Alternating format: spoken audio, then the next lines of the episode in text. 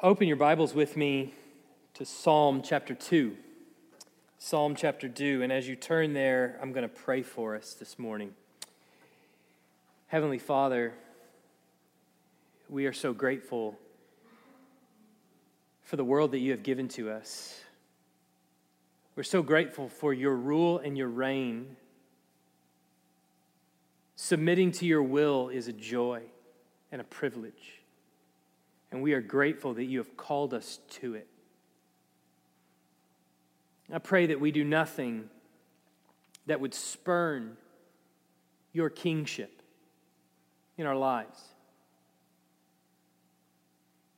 That what we exude to the people around us is that we are people who submit to you through your word. And we live by the book. We pray that that would be true of us. In Jesus' name, amen. I'm going to open with reading Psalm 2 and then walk through what the passage is saying and then what it actually means to us, especially in this day and age. So, read with me Psalm 2.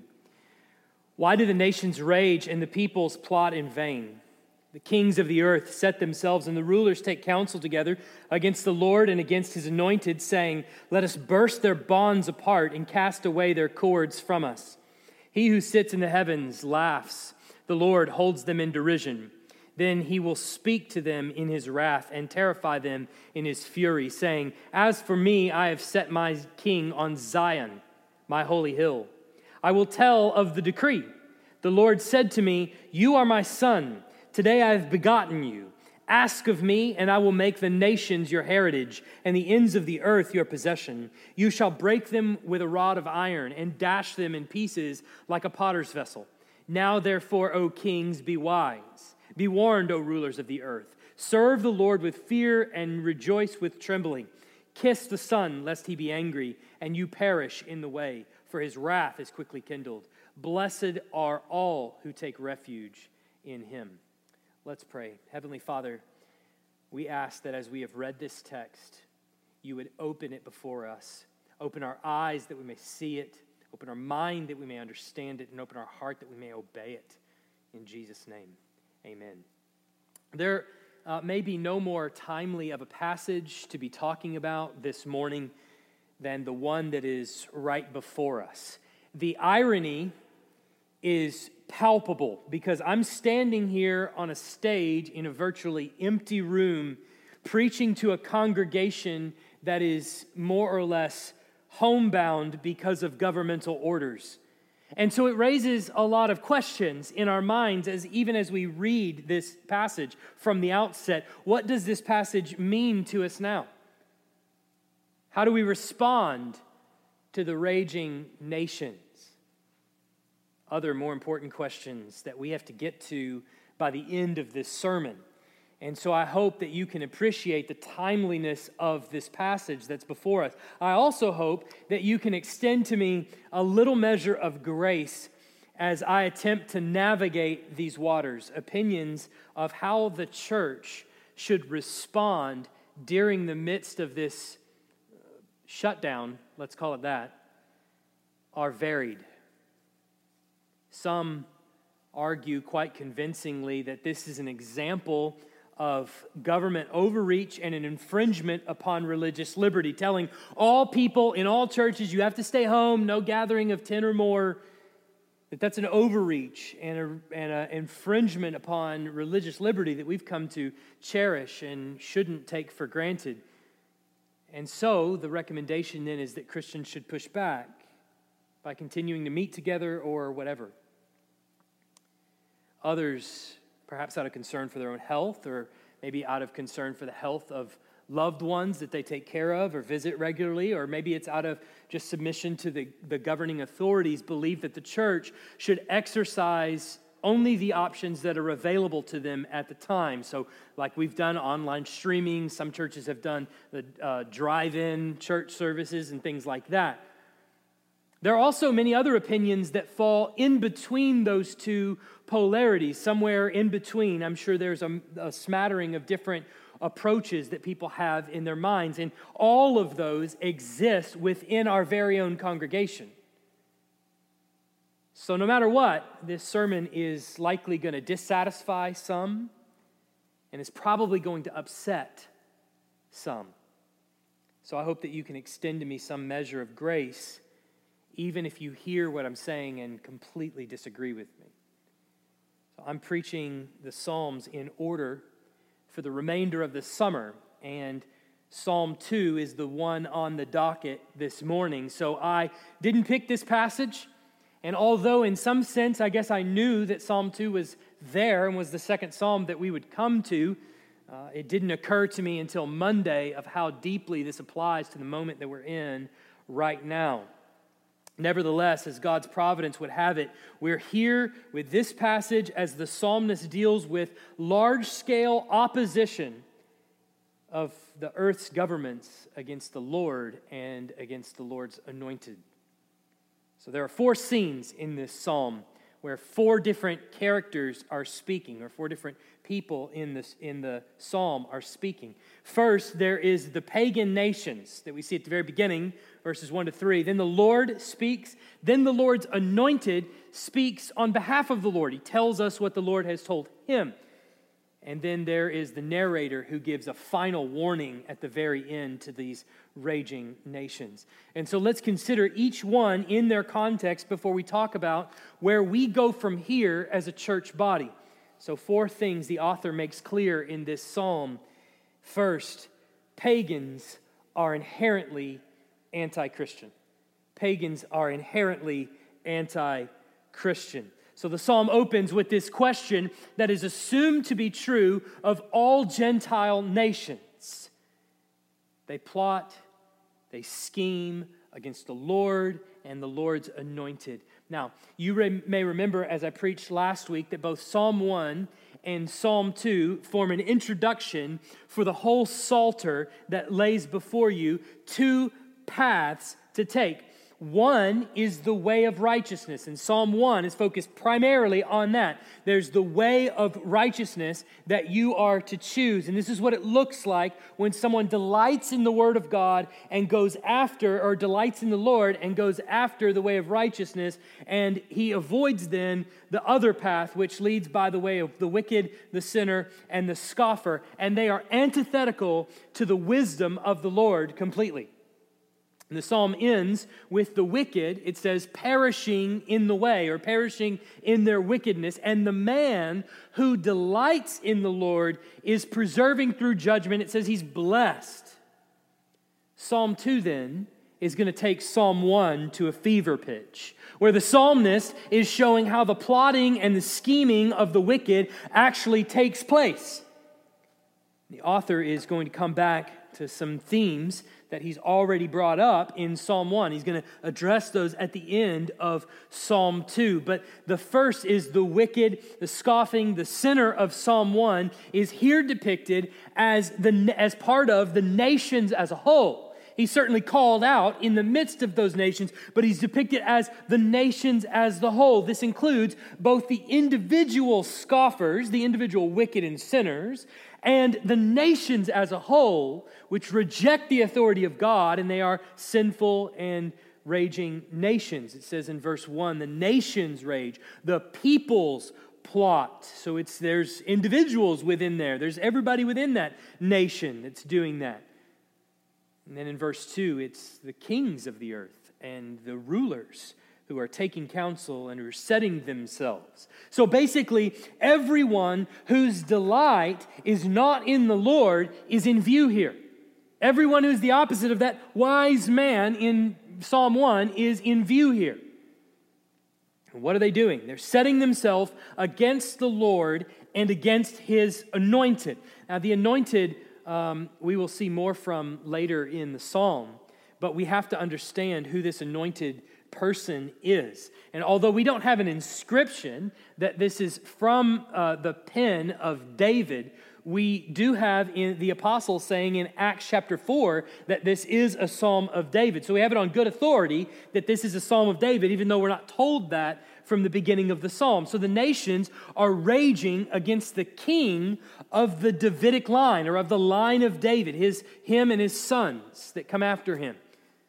This is important because in 2 Samuel chapter 7, God makes a promise to David and to his sons to establish the throne from the line of David in perpetuity.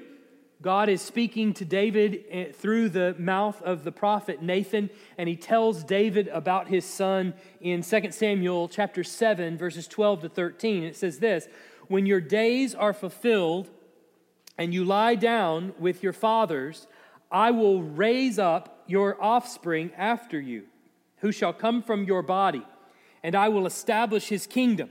He shall build a house for my name, and I will establish the throne of his kingdom forever. Incidentally, it so happens that on Wednesday night, this coming Wednesday, on our, our Zoom Bible study that we're doing now, uh, we will be talking about this passage, just as providence would have it. We happen to be in 2 Samuel chapter 7 uh, when we come upon this. So if you have questions about this, Wednesday night would be a time where we're going to deal with this passage squarely. But for now, in the immediate context of this passage, Solomon is clearly in view. Solomon is the one who, uh, at least at first, God is talking about to David. Solomon was not only David's son and he would take the throne, but he's also going to build the first temple for the Jews in Jerusalem. But Solomon isn't the ultimate fulfillment of that promise. I mean, the promise isn't complete in Solomon because the promise was a forever kingdom. And Solomon died. The promise wasn't fulfilled in Rehoboam, in Abijah, in Asaph, and so on. All of them died. And all of their sons that sat on the throne then died. It's not until Jesus that we have the throne of David solidified with a kingdom that shall not pass away, which is why Matthew opens his gospel with that long genealogy about being from the line of David. He is the son of David and he sits on the throne. So, we, that, so that when we come to the book of Acts, we not only have the fulfillment of the promise to David in Jesus already revealed, but we also have the apostles who now understand that Jesus was the one that God was talking about there in 2 Samuel as the fulfillment. But then they read back into Psalm chapter 2 and explain to us what it means that the nations rage against the Lord and his anointed. It happens in Acts 4, where the authorities in Jerusalem, they had arrested Peter and John, and they had told them that they weren't to go out speaking, to teach. You cannot teach or preach the name of Jesus anywhere in the city. To which Peter and John respond, No, we're going to keep doing it. And the leaders threaten them some more, and then ultimately let them go. And then it, they, they gather together and they pray, and they say this in Acts 4 24 to 30. Sovereign Lord, who made the heaven and the earth, and the sea and everything in them, who through the mouth of our father David, your servant, said by the Holy Spirit, Why do the Gentiles rage and the peoples plot in vain? The kings of the earth set themselves, and the rulers were gathered together against the Lord and against his anointed.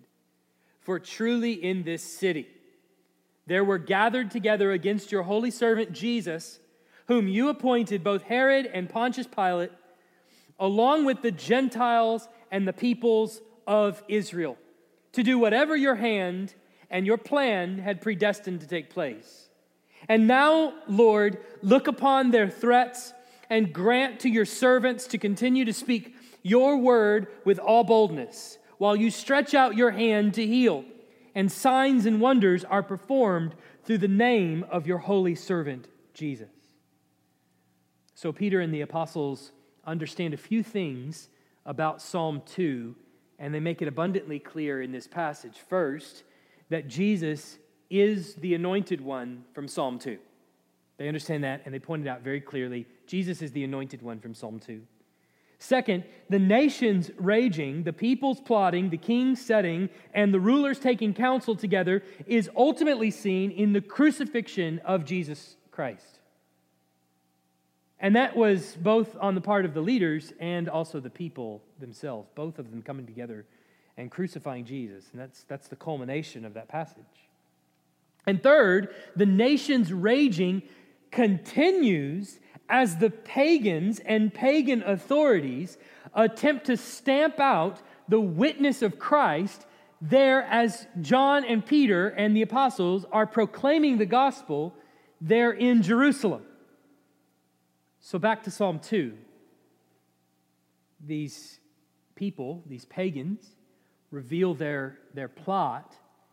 In verse 3, they say, Let us burst their bonds apart and cast away their cords from us. And the desire expressed here by the raging nations is to rid themselves of all of the Christian witness because they sense that in the gospel message there are moral restrictions placed on them and eternal consequences are there for the rejection of the Christian message. And so it's better, they think, to stamp out the witness of the Lord and his anointed, and then all of those that would come after him, than it is to listen to it. So, quite simply, their aim is to throw off any burden that God's word would place on them. Do we see this today? But what we need to understand is that the raging nations and the plotting peoples depicted here isn't merely seen in the full scale murdering of Christians. It's not only in the full scale murdering of Christians or even in just the suffocating of religious liberty. Certainly, that is an example of it. But that's not the only form it takes. It's also the outright rejection of the gospel by ordinary men and women on a daily basis. It's simply just rejecting the gospel as a whole. Why? Because you're rejecting Christ's reign over your life and refusing to submit to his rule. So it's, it could be as strong as killing Christians, all the way down to simply rejecting the gospel message as it pertains to your life in particular. Charles Simeon said it like this It was the requiring of all persons to submit entirely and unreservedly to the dominion of Christ that irritated and inflamed the whole world against the preachers of Christianity. Thus, at this time, if we only brought forward the great truths of the gospel in a speculative or argumentative way, no man would be offended with us. Multitudes of preachers do this without exciting any hatred or contempt in the minds of their hearers. But the practical exhibition of divine truth, the showing that all men must receive it at the peril of their souls, the insisting upon an entire surrender of their souls to Christ, to be washed in his blood, to be renewed by his grace, and to be employed for his glory. This is the offense. So then, all the rejection of the gospel and all continuing of pagan practice, in spite of the clear teaching of Scripture, all wickedness and sinning and scoffing, all sinful practice by the unbelieving is in view here. Maybe it's on a small scale an unbelieving father at his home, sheltering his, sheltering his family from the hearing of the gospel, keeping them from church and keeping them from family devotions and keeping them from the reading of God's word. It could be anything from something like that in a home to a, a large scale government conspiracy to restrict the teaching of the church, as we see in so many other places around the world. China getting their power cut off in their Zoom meetings as they try to uh, talk together as a, as a church, we've seen. Charles Spurgeon once said, We have in these first three verses a description of the hatred of human nature against the Christ of God. pagans are inherently anti Christian because they do not submit to Christ as king. However, second point, their agendas do not alter the plans of the Lord. Their agendas do not alter the plans of the Lord. The Lord responds to the plotting of the, the kings, and it, it's really in the passage, it's doubly humorous. First, he actually laughs at their plotting and their scheming plans. They're of little consequence to him and to his plans and what he aims to do to address it. And the second, the second part of this is, that's humorous is that he places in, in, in the midst of the nations and the Gentiles and all of the pagan kings and rulers, all scheming and plotting against the Lord, the Lord not only laughs at them, but he takes a singular king and puts him on a singular hill. He has anointed this king and this place as his. And so this seems humorous because here the nations, the peoples, the kings of the earth, the rulers, they represent multitudes upon multitudes of people. And the Lord's response is both laughter and establishing the one king on one hill. The laughing that the Lord takes up here is, is a scoffing type laugh it's the kind of laugh that Southerners typically couple with uh, bless his heart, right? The laughter followed by bless your heart. Babylonian armies are described this way as in the book of Habakkuk as they come in and they're coming to do to, to judge the nation of Israel and the Lord says they laugh at castles of other nations. So it's that kind of mocking laugh. Well, aren't you cute kind of laugh. God does not tremble, but he also, you'll notice, does not pour out all the storehouses of his wrath all at one time, at least not initially and not all at once. I want you to think about this for just one second. Here is God sitting in the heavens as opposed to the rulers who are on the earth.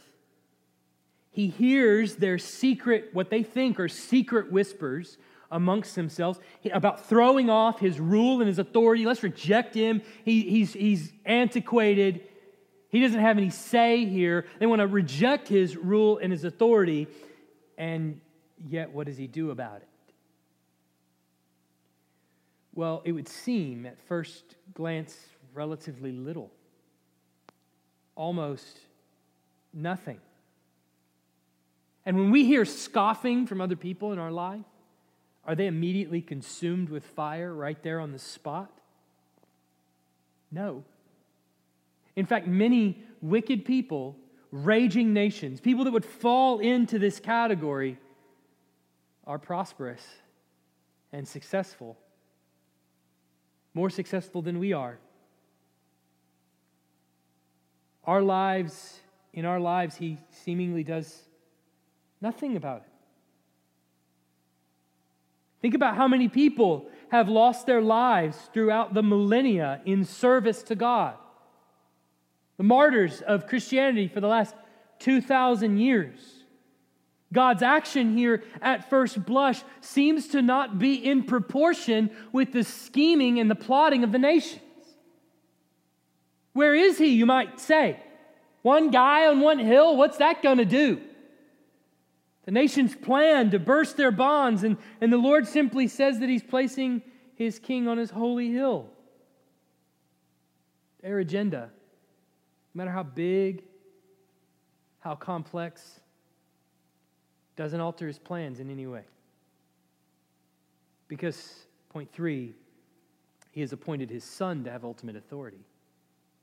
He's appointed His Son to have ultimate authority. We have this third scene in this psalm, starting in verse 7, where the anointed one now begins to speak. And the anointed one tells everyone what the Lord has told him. The first thing that the Lord tells the anointed one is, Today I have begotten you. Now, many have suspected that this psalm functioned in Israel's history as a coronation psalm. Like that David, as he took the throne, this psalm was read out Today I've begotten you, that he would defeat his enemies, and those kinds of things. And that every son after David, as they take the throne, would be crowned, and this psalm would be read that you were now the Son of God, you were uh, you had you were coronated you had now taken the throne and you were now not only the son of david but also the son of god. Now whether it was ever used that way actually or not we don't know. But what does seem evident is at the point when david's son is crowned king uh, he is seen by the nations as not only the son of david but also the son of god.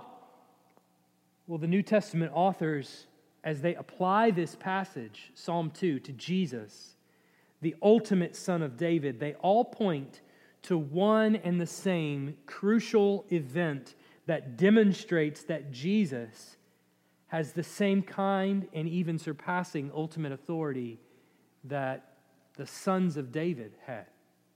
Paul in Romans 1 3 to 4 says this concerning his son who descended from David according to the flesh, and was declared to be the Son of God in power according to the Spirit of holiness by his resurrection from the dead, Jesus Christ our Lord. Paul, in the book of Acts, he's actually teaching in the book of Acts, and Luke records it for us in 1333. He says, This he has fulfilled to us, their children, by raising Jesus, as also it is risen, written in the second psalm, You are my son, today I have begotten you. The author of Hebrews extends this to not only include the resurrection, but the ascension of Jesus in Hebrews 1 3 to 5, where he says, He is the radiance of the glory of God and the exact same of, the exact imprint of his nature, and he upholds the universe by the word of his power. After making purification for sins, he sat down at the right hand of the majesty on high, having become as much superior to the angels as the name he has inherited is more excellent than theirs. For to which of the angels did God ever say, You are my son, today I have begotten you? Or again, I will be to him a father, and he shall be to me a son. And then in Hebrews 5 5, he says, So also Christ did not exalt himself to be made high priest but he was appointed by him who said to him, You are my son, today I have begotten you. But then, last, and certainly not least, perhaps even foremost, Jesus says, following his resurrection in a passage you're all too familiar with, Matthew 28 18, all authority in heaven and on earth has been given to me. Go therefore and make disciples of all nations, baptizing them in the name of the Father and of the Son and of the Holy Spirit, teaching them to observe all that I've commanded you. And behold, I am with you always, even to the end of the age. The New Testament is unanimous. Not that Jesus became the Son after the resurrection, but that his sonship was declared openly to the nations by God Himself when God raised him from the dead. It was a declaration this is my son, and I have begotten him, and he has all power and authority. Do you notice Jesus in the Gospels keeps all the demons quiet about him being the Son of God? He shuts them up because it's not for, it's not for them to declare to the nations that Jesus is the Son of God. It's for God the Father to do, and He's going to do that at the resurrection. The New Testament is unanimous that that's what's happened in the resurrection. By virtue of His resurrection, he is now seated at the right hand of the Father, who is making the nations his heritage and continues to bring Gentiles and pagans who have once cursed the name of Christ, those same warring nations, those same raging nations, those same ones that are plotting to throw off his bounds on them, the same ones that are rejecting his rule and authority, he is now, through the gospel, bringing in submission to himself. The right to rule the world belongs exclusively to Jesus Christ. As the gospel is proclaimed through the world, men and women who have once refused now bend their knee in submission to Christ through confession and repentance of sin. So, through the gospel, Christ is demonstrating his reign over the earth. Because as you share the gospel, and that person who two seconds ago was warring against God hears and believes, now bends his or her knee in submission to God. Christ is demonstrating his rule and his reign. And so, the reason that the Lord laughs in the heavens as the nations plot and scheme is because the singular Son that he has set upon his holy hill conquered sin and death. The singular Son that he put on his hill conquered sin and death, the two greatest enemies of his people. And as pagans submit to his rule, he extends to them, to you and me, the same ability to conquer sin and death. And it's evident since the establishment of the church that the pagan nations that seem to be under the control of the rulers and the authorities will steadily stream in to Zion to receive so great a salvation. And they have ever since Christ left. They have continued to stream in. So, what are the plotters and the schemers and the rulers of the world? going to do. The power over the grave is evident in Christ and all those that follow after him. Power and authority has been given to him. All of the people that they would hold under their thumb are streaming to Zion's Hill at the proclamation of the gospel. What power do they have? What real power do they have to exercise over people? If he wants the hearts of men, he'll have them. What authority do they have? There will be a day when those nations are judged. And there really is no laughing. When they're brought to before the throne of God and, and they're judged, which is the final point submission to Christ's authority is the basis of the Lord's judgment. Submission to Christ's authority is the basis of the Lord's judgment. The narrator takes over again here in verse 10 with a, a, word of warning to these schemers, the kings and the rulers. He says, Kiss the Son, lest he be angry and you perish in the way. Now you remember, just all, you can just look back up in Psalm 1, verse 6. Just go right back up to Psalm 1, verse 6. And the psalmist says this For the Lord knows the way of the, of the way of the righteous, but the way of the wicked will perish. Well, as it turns out, the way of the wicked that perishes in Psalm 1, he says there at the end of, uh, in, in verse 10, kiss the son lest he be angry, and you perish in the way. The way of the wicked will perish, you perish in the way. It turns out that that perishing in the way, what that is, is a rejection of the Lord's anointed.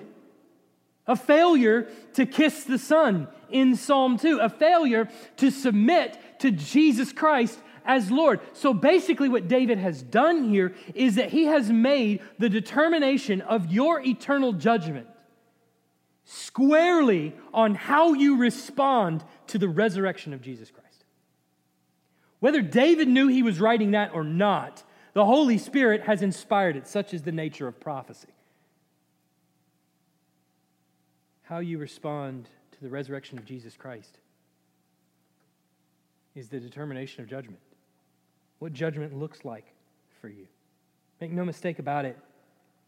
If you're not a follower of Jesus Christ, the wrath of God remains on you, as John 3:36 clearly says.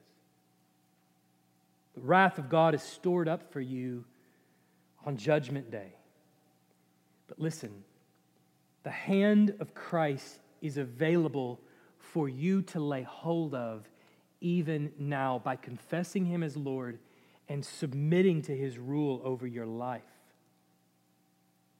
But see, the hands of Christ are not like a king's hands that are hidden behind gloves his hands are pierced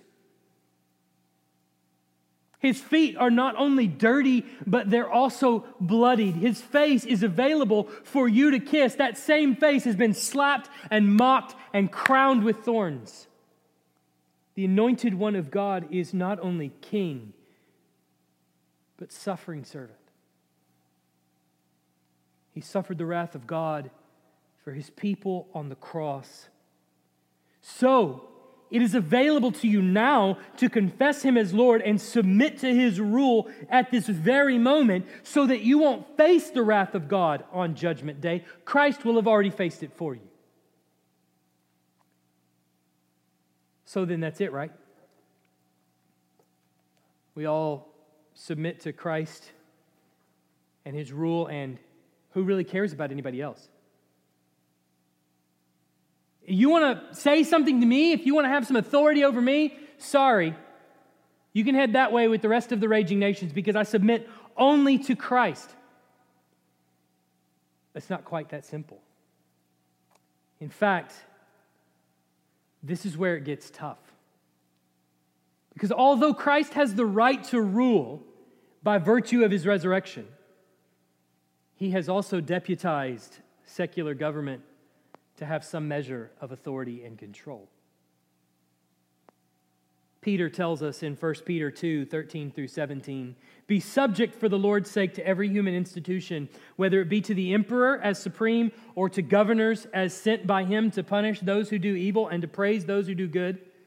For this is the will of God, that by doing good you should put to silence the ignorance of foolish people. Live as people who are free, not using your freedom as a cover up for evil but living as servants of God. Honor everyone, love the brotherhood, fear God, honor the emperor. Paul tells us in Romans 13, 1 to 2, let every person be subject to the governing authorities, for there is no authority except from God. And those that exist have been instituted by God. Therefore, whoever resists the authorities resists what God has appointed, and those who resist will incur judgment. Paul tells Titus in Titus 3 1 to 2 remind them to be submissive to rulers and authorities, to be obedient, to be ready for every good work, to speak evil of no one, to avoid quarreling, to be gentle, and to show, per, uh, to show perfect courtesy toward all people. So it's not as simple as, as now saying, well, since Christ has been raised and exclusively has the right to rule, I have no authority but Christ. So you can't tell me anything. In fact, we're actually told quite frequently in the New Testament that by virtue of Christ's resurrection, we are to submit to human authorities who God has placed over our head precisely because He has the right to rule and reign. He has placed them over our head. Submitting to them is submitting to His rule and reign. But that's not the only place. It's not just governing authorities, there's lots of places where we now are free in Christ to submit to people he's put over us. The New Testament tells us wives to husbands, children to parents, congregations to elders, and everyone, everyone to rulers and authorities. So we have to submit to them because we're claiming that we submit to Christ. And if we're claiming we submit to Christ, then we're recognizing the rulers and authorities as instituted by him because only he has the right to rule and only he could put them in that place of authority and privilege. So if he has told us to submit and we rebel instead, we're not rebelling against those authorities. We're rebelling against Christ. And while we think that that's putting us on the path of the righteousness, it's putting us on the path of the wicked. And in the, all the while, we're claiming that that's the righteous path because we're following Christ, when in reality, we're walking a path of wickedness and we don't even know it. So that brings us to today. You're at home, and I'm preaching to a camera.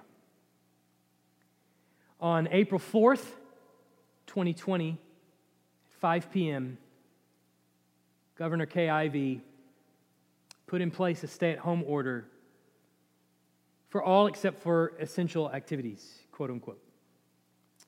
So let me tell you, when that happened, just to be real personal here, what frustrated me about all of that, the whole situation, not particularly at the governor per se, but just about the whole situation in general, because this was what happened in Alabama was happening all over the nation at the time. On March 15th, we canceled our first worship service. It was with great agony I was trying to make this decision on the phone with several doctor friends of mine, talking about the ramifications of this and what we should do, and ultimately decided Saturday evening, March 15th, to, to cancel services. The following day, after having canceled the service, the Target parking lot was packed. And has been every day since March 15th. Now, I'm not a doctor and I'm not an epidemiologist, but I'm going to go out on a limb here and say that there's no contagion that you can catch in church that you can't also catch at Target. So the frustration was, well, maybe we should just have church in Target because apparently it's an immune uh, immune from coronavirus. So we should just have church in the aisles of Target, maybe. I don't know. Then the other thing that sort of upset me, not to lie, is what constitutes essential business and operation. In section 2, item F of Governor Ivey's order, under essential retailers, is listed liquor stores. There happens to be one across the street. Perhaps we could occupy it on a Sunday morning and change spirits to Holy Spirits. I don't know for the Sunday morning.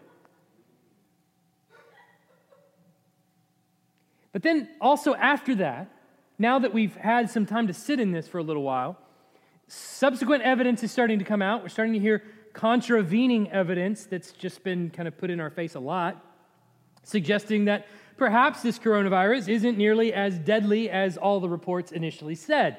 There's now reports coming out of people having this long uh, for, for a long time before it was ever known that many, many, many more people have it than we ever thought. Then there was, at the beginning, this death rate that was given to us uh, that was astronomically high and scared everyone half to death, but they didn't know what, how many people actually had it. So if you don't know how many people had it, you can't establish a death rate at all because you need a denominator, and we didn't have a denominator, but we were hearing this death rate that was crazy high. The other part of this is if the flu was put under the microscope and analyzed every year, like the coronavirus has been, we would all be scared to leave our homes because obviously the flu kills a lot of people every year, and it would terrify us to no end if we were to see that. On top of all that, if that's not enough, we are living in a highly partisan country where we have not only our, our people deeply red or deeply blue, but we also have a media that's more or less vitriolic towards the leadership that's in charge. And so when you put those things together, what you tend to get is either terrible information or misleading information or a combination of the two, which doesn't put us in a great situation. So, how do we deal with all that? How do we respond to all of that? Those arguably draconian measures, government being over the top of us, kind of draconian measures. What are we to do with all of that? Submit.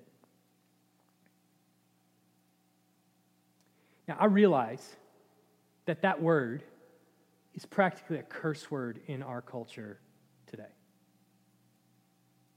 We have a rebellious spirit in us by virtue of the fall anyway. But the word submit is not at all popular in our vernacular. So I realize that just by saying that word, there's probably some people out there that I offended. And I didn't mean to offend you. I'm just trying to follow the word of God and what it says. And I want to give you some reasons why I think submission is what we do to the governing authorities that are over the top of us. First of all, the Bible doesn't give us an out for government stupidity and terrible information. If that even is what's going on, I, am not saying that necessarily is what's going on, but if that was what's going on, the Bible still doesn't give us an out when your government is being stupid and when there's terrible information. Remind you, the people that wrote submit to the government were being persecuted by the government and were ultimately going to be killed by the government. Both Peter and Paul. If it did give us an out for government stupidity and bad information, we probably never would submit. It wouldn't mean anything then. Because I've never, in 36 years, or going on 37 years of life, I know that's not that long, but I've never looked at the government and said, man, they are really brilliant. They're on it today. Ever. But the reality is, it's not called submission because you agree, it's called submission because you disagree. It's assumed that you disagree when you submit. And if submission to Christ is seen in our submission to those that He has empowered, then if we're to rebel, it better be in accordance with His word, or else we're walking the path of the wicked, as I've already said in Psalm 1. Instead, let's delight in His word and trust it that it's for our good. The second reason I think submission is where we're at at this moment. The government action has thus far, talking about in Alabama, stuff that would actually pertain to us. I'm not talking about California or New York, I'm talking about here locally, the, the rule and authority that is actually over us. Thus far, it has not been an attempt to stamp out the witness of Christ or persecute religion like the raging nations and the plotting people that we see in Psalm 2. Do they see Christian worship as essential? Absolutely not. Do they understand its effect on Christians coming together and meeting together? Absolutely not. Is our church, is Christianity in the crosshairs of the government of Alabama or the government of Tuscaloosa? No.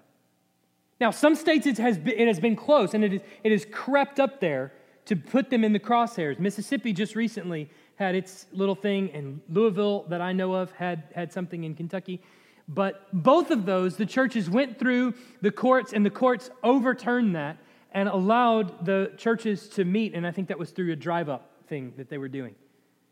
Religion on the whole, and particularly in Alabama, is not in the crosshairs of the stay at home orders. Whether they have bad information and whether they're thinking rightly about the coronavirus or not is another issue. But whether they, but them taking that information and saying this is our chance to really shut down churches, I don't think that that's what's going on, and I don't think that was their intention. Now, when a goal to stamp out the worship of God becomes clearer, then the orders from the government to stay at home become dubious because what now is true is that they are trying to stamp out Christian worship, in which case they have subverted the authority of Christ, or tried to. They have now tried to cast off the bonds. They have now become those warring nations. They have tried to overstep their bounds and taken, a, taken or stepped outside of their God given authority. And at that point, then Christians are responsible to disobey. The other part of this, third reason that I think we should continue to submit, is I have to be careful. You are God's sheep. You're not mine. You're God's. And that's a big deal to me. Because I'm going to have to answer for that because I've been appointed to oversee you. And I'm going to have to answer for all of you on Judgment Day. And I take that very seriously. So if there's ever going to be a time where I put the congregation in the crosshairs of the government, I better have good reason, good biblical reason to do so. There are biblical reasons to do so. Just don't think we've hit those yet. And I'm ultimately going to be the one that answers for it. So the challenge to you three groups out there as I see it the ones considering a rebellion, you, you need to wrestle with how quiet the Bible is when it comes to when you should rebel and how often it reiterates to you that you need to submit. That's in all walks of life.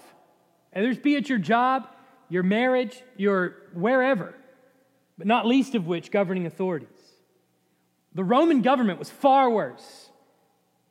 And still, the apostles are reiterating to us submit.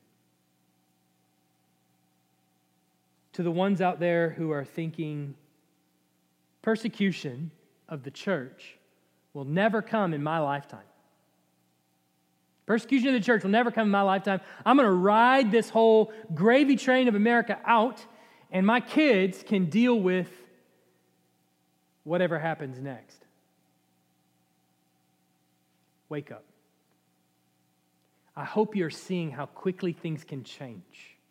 Though I don't think we've gotten to the point of religious persecution yet, I don't think we've gotten there. At the same time, I would say, look how quickly things changed. And it, it wouldn't be hard for them to take the next step in your lifetime. So the reality is that we've often thought about America as I'm going to ride this gravy train out and I'm going to live in the lap of luxury and, and I'm going to look optimistically at America as if we're going to endure all the way until after I'm dead, until after I've lived in retirement and I'm dead. And the, the thought that you could be optimistic about America's future without the vast majority of America bending the knee to Christ is asinine. How can we possibly think that way anymore?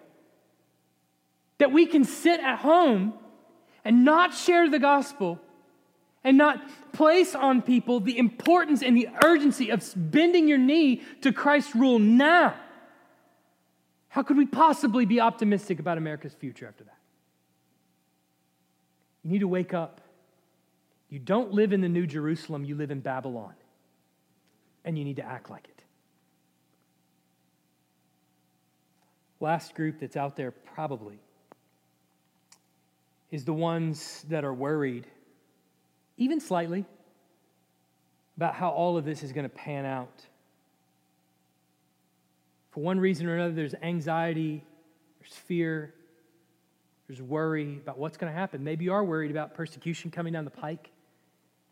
Maybe you are worried about coming back to church services and is the virus really as threatening as people say it is? And, you know, on and on your worry goes.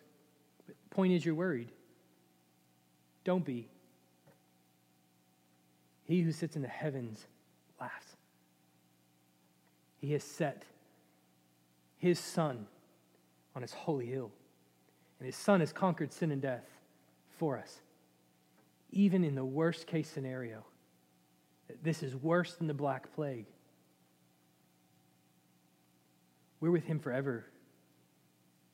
And that's not bad. Let's pray.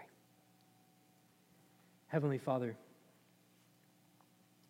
I pray that as we contemplate what we're going to do in all of this, you would give us wisdom. I'm sure that there are people that were offended by things mentioned today, and I pray that you would take away that offense. I pray you would confront us all with the word of your scripture that you would convict us and make us happy to live under it. Knowing that we may not get a voice right now, that we may not get anyone in the here and now pleading our case, but trusting that we will one day. And that the one pleading our case will be your son. And that's enough. That's enough. If that's all I ever get, it's more than enough.